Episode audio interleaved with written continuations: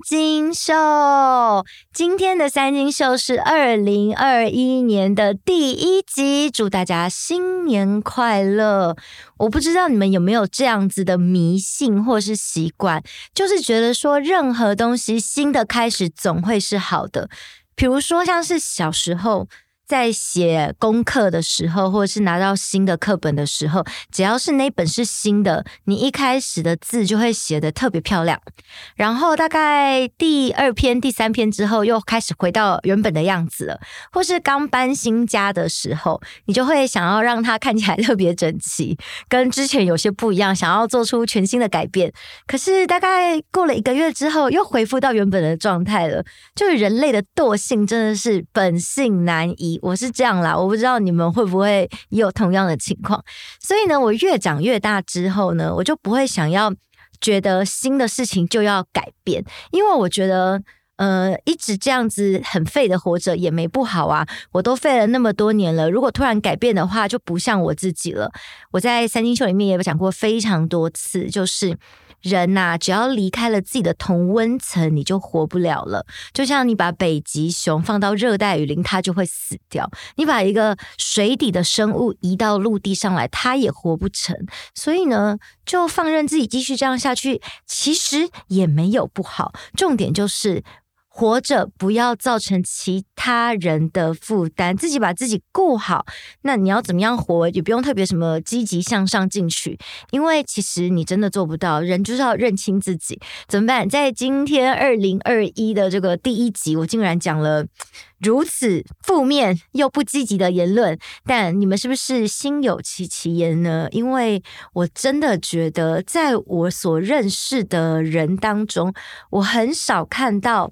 自制力那么好的人，嗯、我不是说迷信星座，但是我身边认识比较有自制力的人，就是他的 schedule 都很 regular，他的行程是固定的那种。然后比如说他规定说他等下要干嘛，他就会去干嘛，他不会想说，哎呀，天气这么冷，不要出去，哎，下雨啊，不要出去了，不会。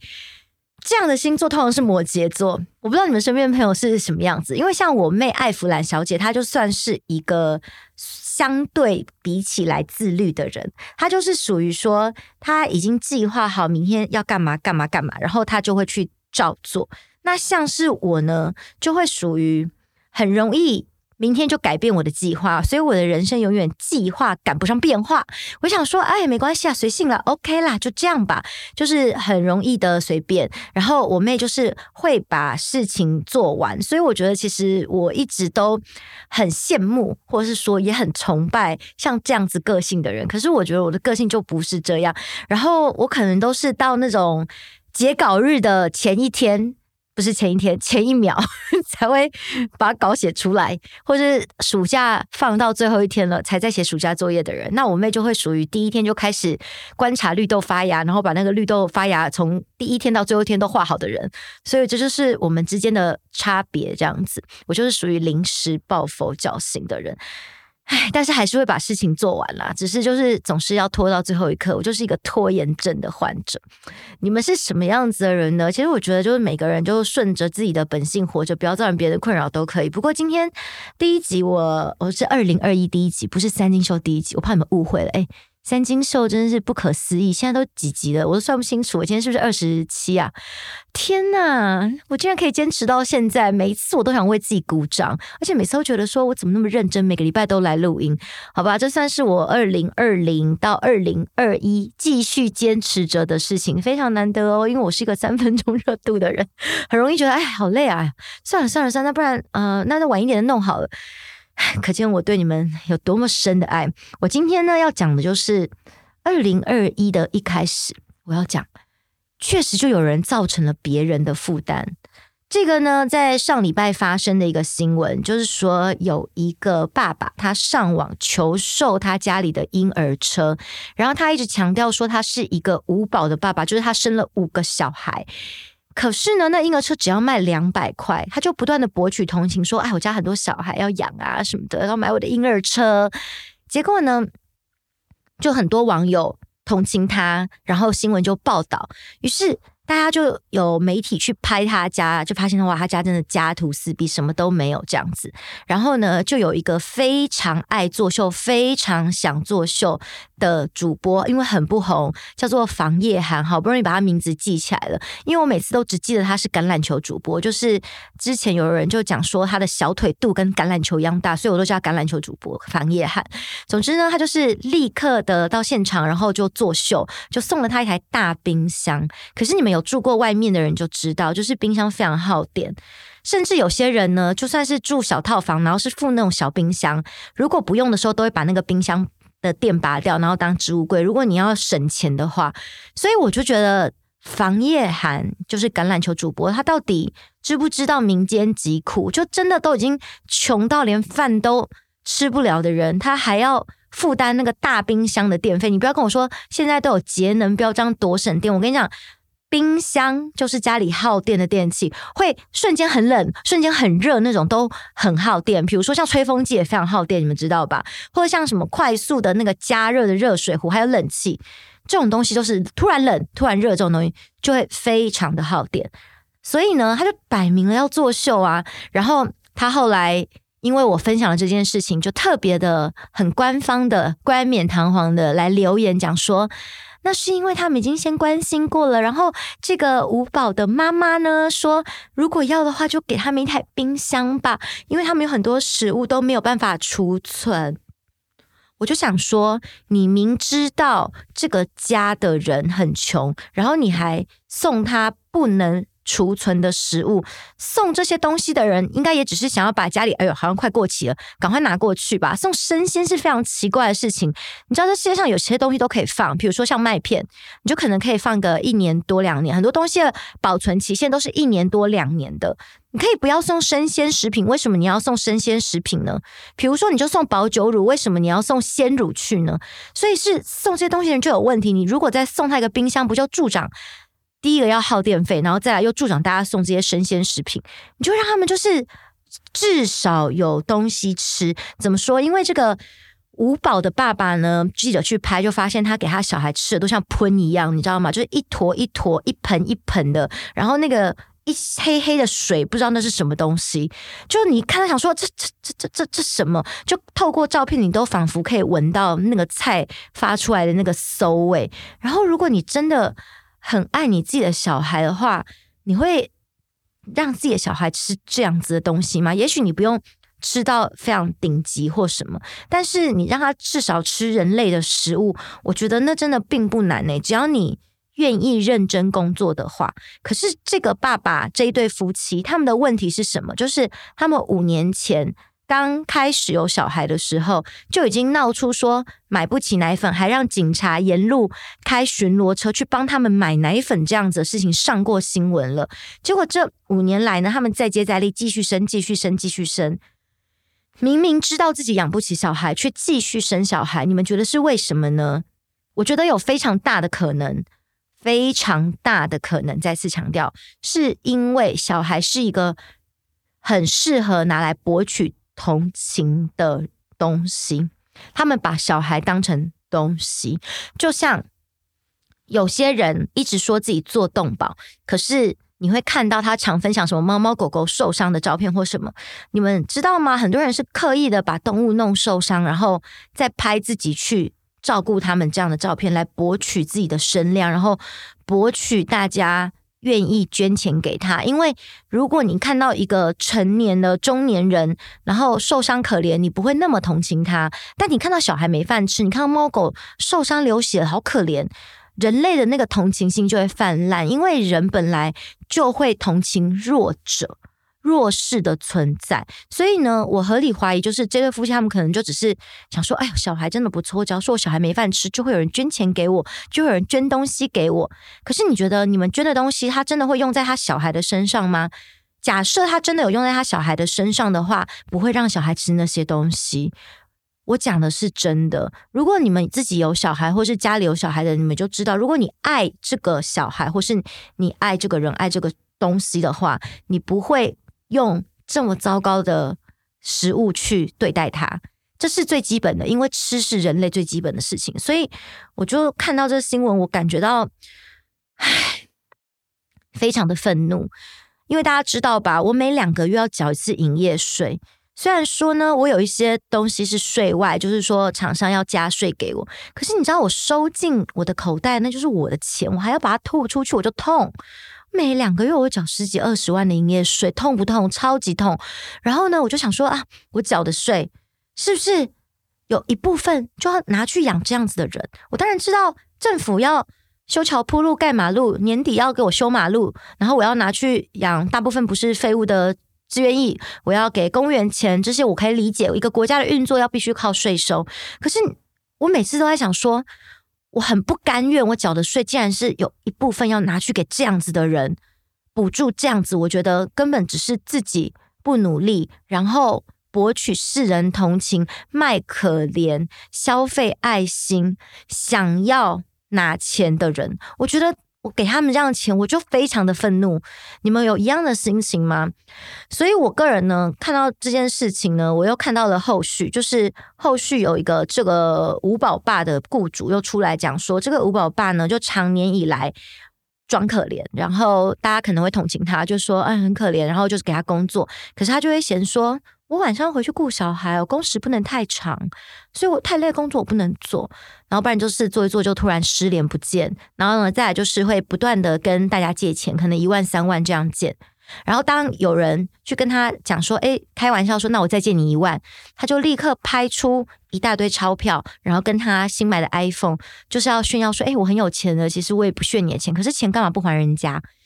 所以这个人真的问题非常非常非常非常的大，就是如果说他前雇主或是身边的朋友出来爆料的事情是真的的话，完全不值得同情。那你们觉得橄榄球主播房叶涵去做这件事情，是不是就是？你想作秀，但是你利用公众人物的这个身份，你说抛砖引玉好了，让更多人知道这个。那很多人可能是你的粉丝，或是以为你这样做是对的，就觉得好，我们要捐钱，要捐物资给他。那你会不会觉得说，其他真正应该要拿到钱、应该要拿到物资那些真正的弱势，他们的资源是不是同时就被剥削、被分散了呢？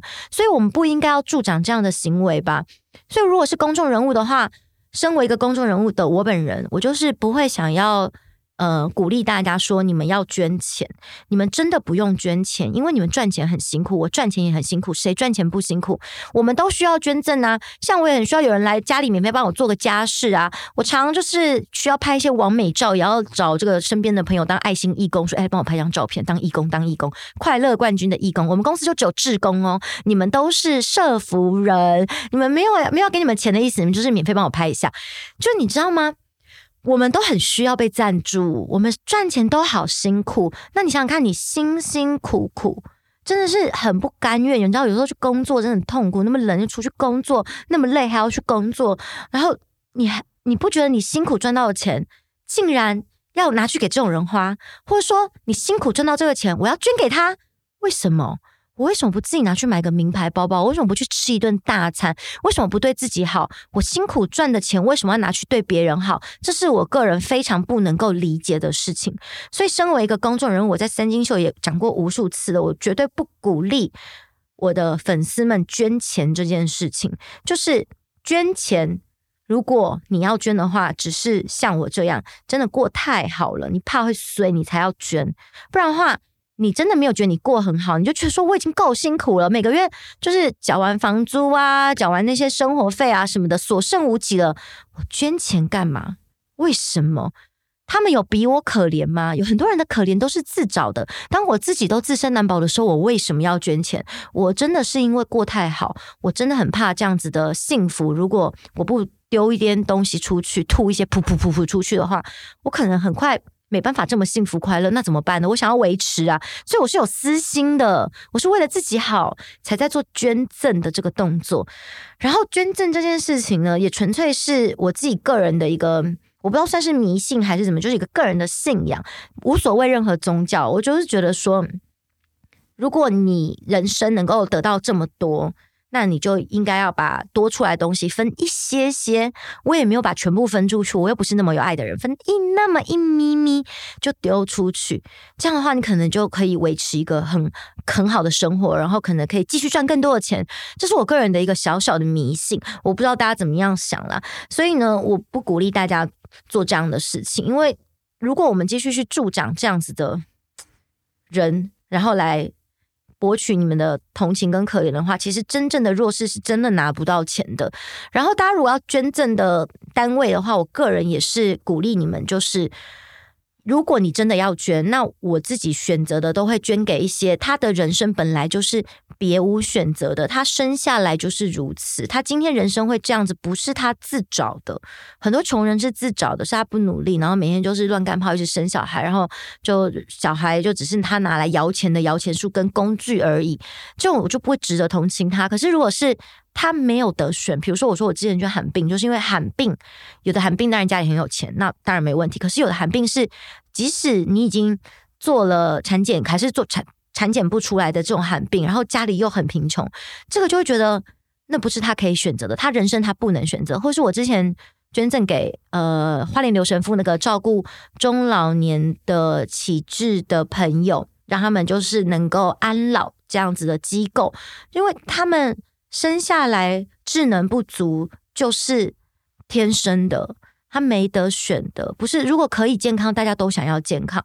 这是我会认为比较需要我丢过去的单位。我的想法是这样子啊。然后呢，呃，总之这个新闻让我感觉到一个就是不努力，只想要。用小孩来摇钱，一个就是只想要作秀，送一台大冰箱过去，然后整天在那边讲哦，很有爱心。我就觉得这样子的社会风气其实是非常恶心的，希望大家不要再助长这样下去了，好吗？那接下来的时间呢，要跟大家分享的是一个全新的法律，因为我国的民法。亲属篇最近修法了，我不知道大家有没有关注到这个新闻。民法一千零三十条之一的修正草案，在之前立法院已经三读通过了。通过什么呢？这件事我觉得大家都需要知道，就是现行的还没有通过之前，现行的夫妻离婚。要怎么样分财产呢？简单来跟大家分享一下。虽然我之前三金秀有讲过，但复习一下，现行的法律呢，就是法定财产制。法定财产制是什么？就是如果我们双方在结婚的时候，我们没有约定说，哎，我们结婚之后，我们的钱就是你的是你的，我的是我的共同财产，或者说，我们结婚之后，你的还是你的，我的还是我的分别财产。你们没有做这样的约定的话，那我们就采法定财产制，就是法律帮你规定好的。那法律怎么样规定呢？法律的规定就是说，夫妻他们在结婚之前的婚前财产那是自己的，但是呢，从我们结婚的那个 moment 开始，OK，到我们离婚。的这个时间点，从这个时间点到那个结束的时间点来看的话，婚姻关系存续当中，我们可能扣除一些嗯、呃、比较个人的东西啊什么什么的，然后我们这个钱就要分一半均分，你知道？但不是说完全均分，还是会扣除一些有的没的东西，然后均分。简单来说是这样子，所以就很多人想要靠结婚致富，为什么结婚能够？扭转人生呢？因为你如果只是一个小资女，你不小心嫁进豪门了，然后你又离婚了，像是新加坡还是哪里的有一个名媛，她不就是嫁给一个印尼富商，然后很快的离婚吗？然后现在就是拥有全世界最多爱马仕的女人就是她，你就可以得到一大笔钱。他们的条件好像是她每个月都要给她非常非常多，可能上千万吧，我不知道，所以。很多人想要靠这样子来钓凯子致富，但是呢，我国的民法一千零三十条之一在日前修正通过，就是说，未来我们如果要离婚的话呢，他们要评估一下其中的一方对于这个婚姻生活有没有贡献，然后再视双方的经济能力跟子女的照养这些因素来。调整财产分配，简单来说就是现行的法律呢，它比较不考量我们对方到底有没有贡献。反正你只要就是离婚的时候，就是啊，他名义上是我的老公，他名义上是我的老婆，然后我们就要分这样子。但是未来就是现在通过之后，就会变成是我们在离婚打官司的时候，法院要衡量一下。他到底有没有贡献？比如说，他就是一个废物。你跟一个吃软饭的男人结婚，结婚之后，结婚前还好好的，结婚之后就吃你的、住你的，小孩都你养，不负责任，整天在外面乱干炮之类的。好，然后现在你要离婚了，但对方想说：“哎，我就没钱呐，我就怎样啊？没钱最大怎么样？”然后跟你要你的钱，因为你是有钱的人。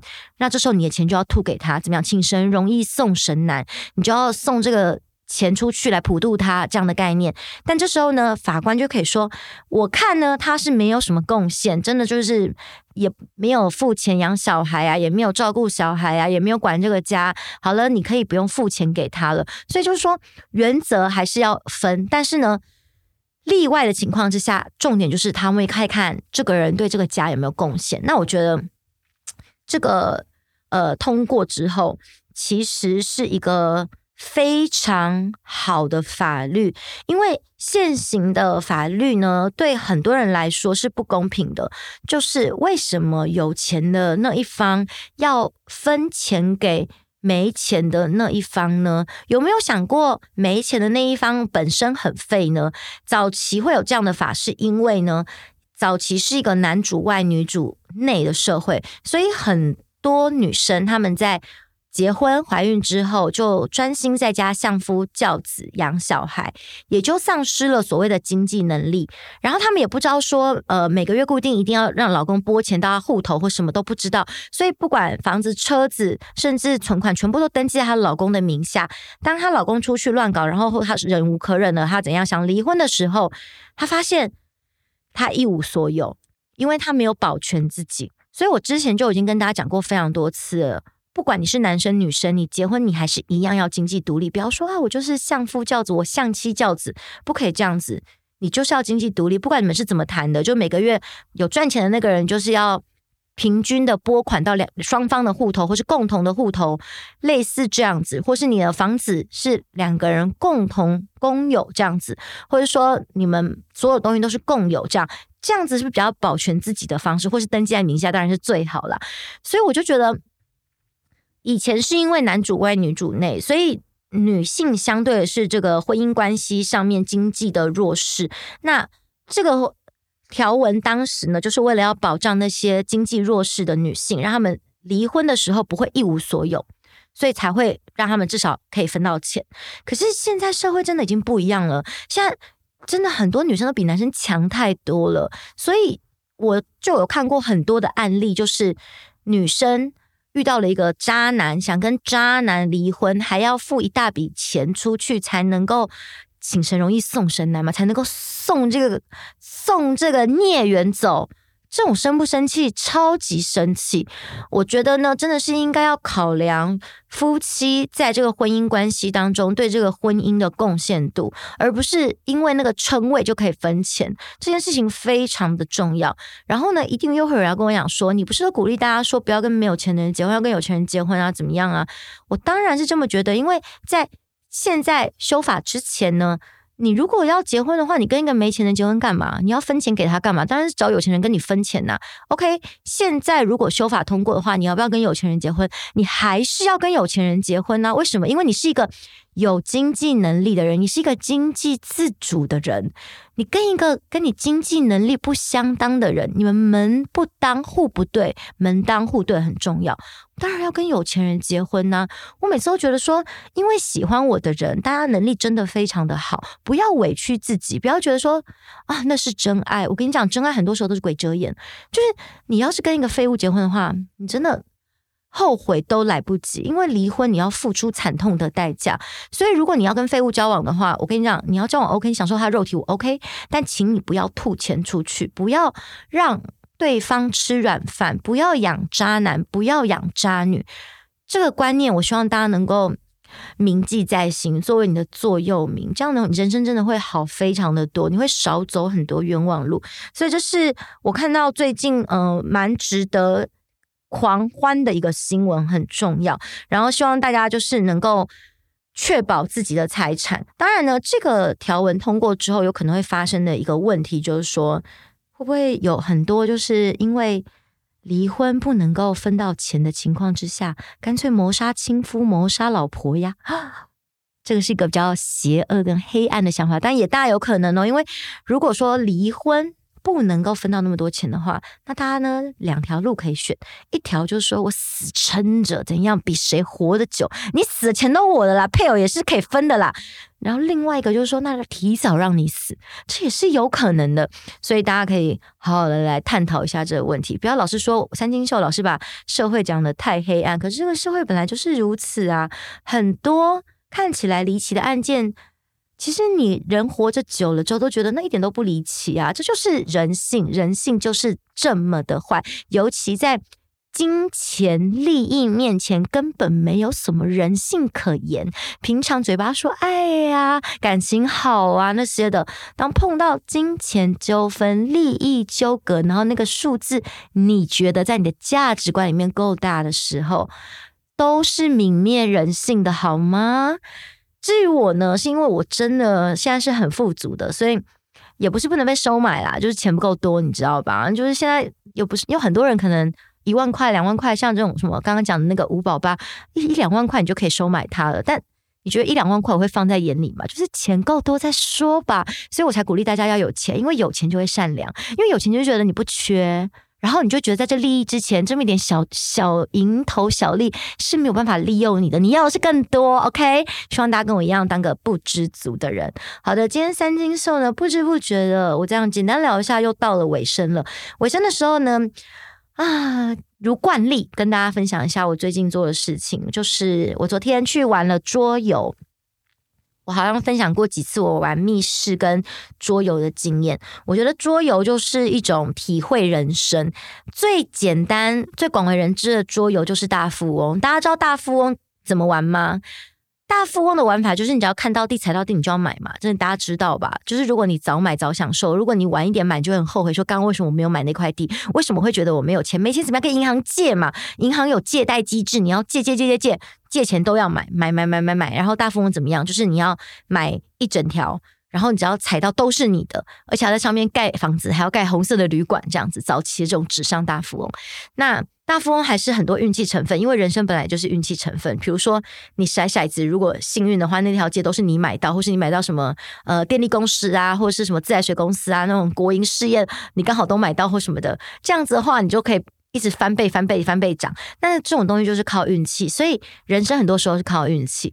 让我喜欢玩桌游的原因，是因为我觉得桌游是一个战略，就你可以思考说你要怎么样下下一步棋，然后你还要观察其他在场上的人，他们会怎么样做决策，然后你再更正或是做自己的选择。我觉得这是非常非常有趣，就很像你的人生。Online game 里面一样，你每一个时间你都在做决定，不是吗？你们的人生都是这样啊。然后我昨天玩的游戏叫做水坝。那水坝这个游戏呢，非常的简单，就是说它就是一个水坝，从山地丘陵到平原，然后水源从山地这样流到平原。那你们的任务呢，就是要买水坝，然后要盖发电厂，然后还要盖水管从。水坝接水到发电厂发电，然后发完电之后，你就可以得到 bonus 这些的。所以呢，我昨天玩这个游戏，我最大的感触就是，我要去玩之前就信心十足，因为我跟其他朋友讨论，就说：“哎，我要玩水坝，我要怎么样有必胜法？”然后我朋友就说：“在现实当中呢，水坝就是你要制霸上游啊，你在上游把那个水源都切断，然后下游的人都没有水用，他们就得来买你的水啊，所以这样你就会赢了。”然后我昨天就想说，不管怎么样，呃，在有限的资源当中，我就要。制霸上游，所以呢，我就即使一开始大家资源都有限嘛，我就不管怎样，我就是怎样，我就全部 all in so hard 买上游，全部买下来这样子。然后后来我还是落败了。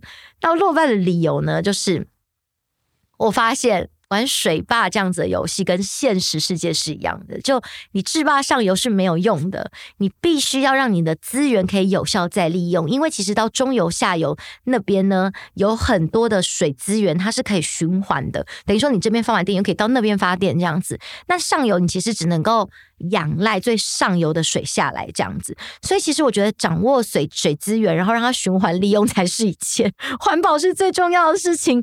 这是我昨天玩桌游最大的感触。那我觉得这游戏呃是目前最近很多桌游界的神人啊、达人啊都在推的，然后他们都会说玩一次之后都会觉得哼。我要再玩第二次，然后第二次就觉得我有全新的战略法，可是你第二次也不一定会赢哦，就是你每一次的战略法都不一样，就是蛮有趣的。然后下次再跟大家分享其他桌游经验，如果有时间的话，因为今天三金秀眼看着已经到了尾声了，非常的谢谢大家来收听今天的三金秀。最后要说的是，我知道很多人的 podcast 习惯就是在听。呃，坐车的时候听，或者是在运动的时候听。那我希望在你们开车啊、通勤啊，或是在运动的时候都有我的陪伴，一个礼拜一次。谢谢大家，三金秀，我们下次见，拜拜。